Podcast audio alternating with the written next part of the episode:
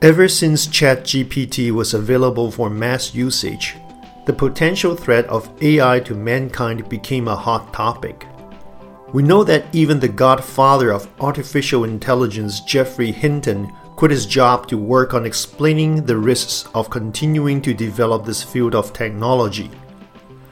Over 1,000 researchers and technologists signed a letter calling for a six month pause on AI development because they said it poses profound risks to society and humanity. While sitting on the sideline, I couldn't help but think are we witnessing a giant leap on IT revolution? Or is this the contemporary version of a nuclear test? In reality, I suppose the answer is always some combination of the two. What I hope, though, is to have some sage to show me the way. I have recently read two essays which I believe gave me some new directions to think about this matter. That is, a more spiritual perspective to ask new questions. From what I have read, the most common threats that people talked about are utilitarian, like job losses due to AI automation, social manipulation through AI algorithms, social surveillance with AI technology, or biases due to artificial intelligence. And then occasionally I would hear from a different angle. Like in 2019, Pope Francis warned against AI's ability to circulate tendentious opinions and false data. He said, if mankind's so called technological progress were to become an enemy of the common good, this would lead to an unfortunate regression to a form of barbarism dictated by the law of the strongest. It was an alarming reminder, yet I still felt that we have not touched the central issues. Two separate essays that I read recently inspired me to think in a different direction. One is a newsletter from a friend. In her email, she explains that she is pondering the dynamics of power within a community and she uses AI as an illustration. Although she barely touched on the subject of artificial intelligence, she has asked a profound philosophical question. AI has already developed into a great power which bears impact on a wide range of fields. And the chatbot agrees that there are potential risks and abuses. Therefore, it demands ethics and laws to guardrail its application. It requires human supervision and guidance to ensure that it serves the interests of mankind. If so, then do humans have the ability and wisdom to do so? This cannot be a new question. During the Second World War, after the nuclear test of the A bomb, American scientists involved in the project signed a petition to urge the President of the United States to not use this horrific weapon. The nuclear weapons we have today are several thousand times more powerful than the two that were dropped in Japan.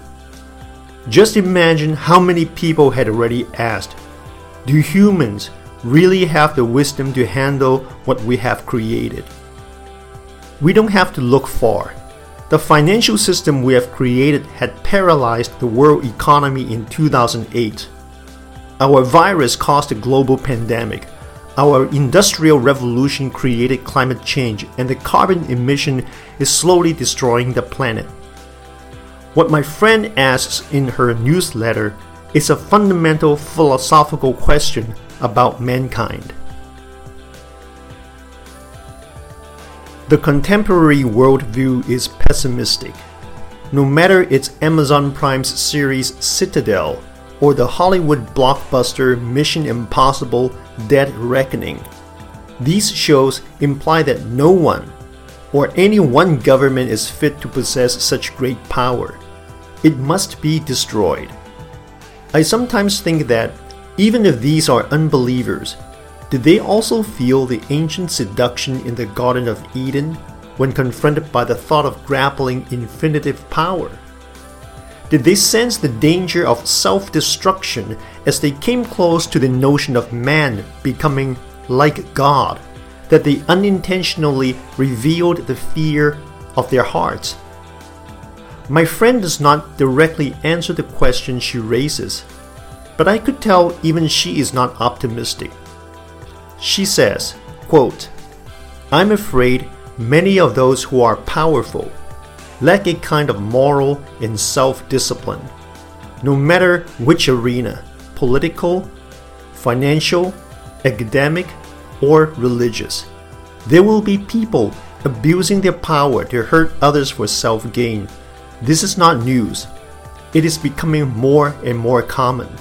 This may be why many intellectuals are much worried with AI development. Unquote. I am not a scientist. I am not qualified to make any scientific assessment of AI development. But since we raised a philosophical question, I suppose we can attempt to have a philosophical discussion. Do humans have the wisdom and ability to handle what we have created? This is a question we need to keep asking. But maybe we don't need an answer every time. One of the greatness of mankind is that we continue want to be part of something greater than ourselves. We are ordinary, but we do not wish to remain ordinary. We want to fly high. Not that because we can boast, but because we may fulfill our potential to unlock the code that the Creator has hidden inside us. We are like the bird wanted to fly south. You cannot ask the creature to first explain it to you. It just wanted to fly, and that's why we create. We would throw ourselves in it, no matter it's art, literature, culinary, engineering, or crafts. Technology is only but one of the many choices. Don't think of it too high or too low. If we stopped every time we saw risks, we wouldn't have nuclear energy, antibiotics, or modern economic systems, not to mention liberal democracy. Human civilization would have remained in feudalism. The vast majority would continue to live in poverty, and humankind would not be able to shake off the shadow of famine, plagues, and natural disasters. There would not be the concept of equality, only the strong would rule, on the other hand, why do we need to keep asking do humans have the wisdom and ability to handle what we have created? It is because we need to be reminded of our own limits. This question works like the brake in a car. Every time we ask, we are reminded that we are lower than God. We are reminded of our sin curse. Every accomplishment mentioned above is a milestone of human civilization. At the same time, every one of them brought destructions that upend the previous societal order. And where does that put us? There'll be a theological discussion in the second essay I want to talk about. The second essay is an article written by David Brooks this New York Times columnist often writes from a Christian conservative perspective and is celebrated as the pastor of the public square. In his article titled Human Beings Are Soon Going to Be Eclipsed, there is a palpable anxiety, a great sense of self doubt of the humankind. Theologically speaking, the author is becoming greatly puzzled by the question what is man? The person Brooks references is a well known cognitive scientist, Douglas Hofstadter. This expert in how the human brain works announced in 2018 that Google Translate is shallow. Back then, he said AI translation tools might be really good at some pedestrian tasks, but they weren't close to replicating the creative and subtle abilities of a human translator. It's all about ultra rapid processing of pieces of text, not about thinking or imagining or remembering or understanding. It doesn't even know that words stand for things. Unquote. But in 2023, Brooks was startled, using his own word, to learn that Hofstadter had completely changed his view. When listening to a recent podcast, he heard this scientist says, "It's a very traumatic experience when some of your most core beliefs about the world start collapsing." And especially when you think that human beings are soon going to be eclipsed. It just renders humanity a very small phenomenon compared to something else that is far more intelligent and will become incomprehensible to us, as incomprehensible to us as we are to cockroaches. Hofstadter concludes that it is evident that AI is thinking, and if it's thinking, then it has a certain degree of consciousness, which means it has some degree of aliveness. When Brooks and Hofstadter say that human beings are to be eclipsed, what they really meant is that our precious position in the world will be replaced. We are no longer the climax of creation in the Genesis story and are reduced to a very small phenomenon because a higher being a superior intellectual will now outperform us in every which way. And how much better is this new creation compared to us? It's like a cockroach trying to measure up to us. But Brooks wasn't done. He called Hofstadter and tried to convince the cognitive scientists that AI isn't really thinking. What it does is to piggyback on human thoughts the bot is merely synthesizing linguistic expressions which humans have put on the internet. The machine does not have anything like a human learning experience.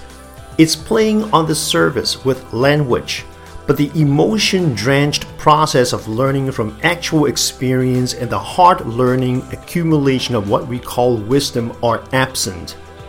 Therefore, the self development of AI is limited However, towards the end of the essay, anybody could tell that the days that Brooks can still convince himself is numbered.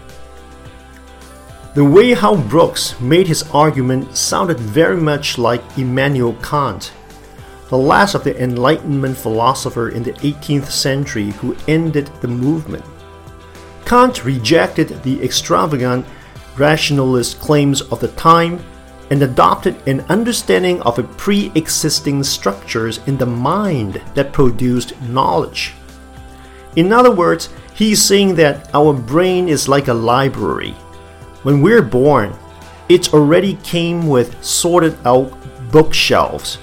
Some are for fiction, some are for non-fiction, some are for science, and some are for literatures. And when we received signals or experience they became knowledge. That actually sounded brilliant.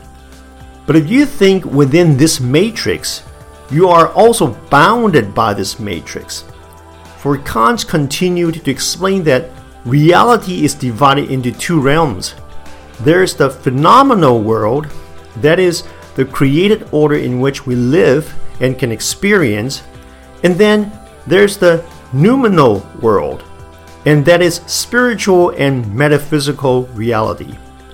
And Kant says that our brain only has the bookshelves for the phenomenal world and not for the spiritual one. Well, that's doozy, isn't it? When David Brooks says the emotion drenched process of learning from actual experience is absent in the AI, he is still wrestling with the question what is man at a very humanism level that did not help him to transcend from his experiential world. What is man is a profound philosophical question. When we had no competition, philosophers could engage with this mental exercise on a slow Saturday afternoon. But when we realized that we may be replaced it suddenly became an existential challenge. Working quite differently from humanism, Christians traditionally tackle this subject theologically and not philosophically. Therefore, the answer does not come from within mankind, but from without. More specifically, from divine revelation. An example would be Psalm 8:4. Simply put, humanism would often begin with the attributes of God, like creativity, innovation, ethics, wisdom, and emotion to conclude that we are created in the image of God. And please note that I intentionally use religious language here to make a point. Secularism or humanism would say something along the line the dignity of man or life is precious rather than the image of God. My point is, the methodology is the opposite to what Christianity says. Traditionally, Christianity does not say we are created in the image of God because we have the attributes of God. Rather, the fact that we are created in the image of God gives us His attributes. In other words, we are precious because God says so, and not because we can perform better than any creatures in the world. In this sense, when a Christian is confronted by the creation of artificial intelligence, he or she has no need to justify his or her own value by comparing how well he or she measures up to the performance of the AI. That part is already settled in God's revelation. Instead, what we can ask is this If AI is birthed from the collective thoughts of humankind? Does it reflect faith, hope, and love among the followers of Christ? In Star Trek Next Generation, the name of the artificial intelligence is Data. All through his life, he aspired to better understand humankind. In the end, he did the most human thing. He sacrificed himself to save the life of a friend. To me, this is a wonderful vision. The highest point of an intelligence who surpasses humankind in every which way is an expression of virtue which he had learned from the people around him. What are we really afraid of? Is it AI? Or is it the sense of darkness that is buried deeply in our hearts?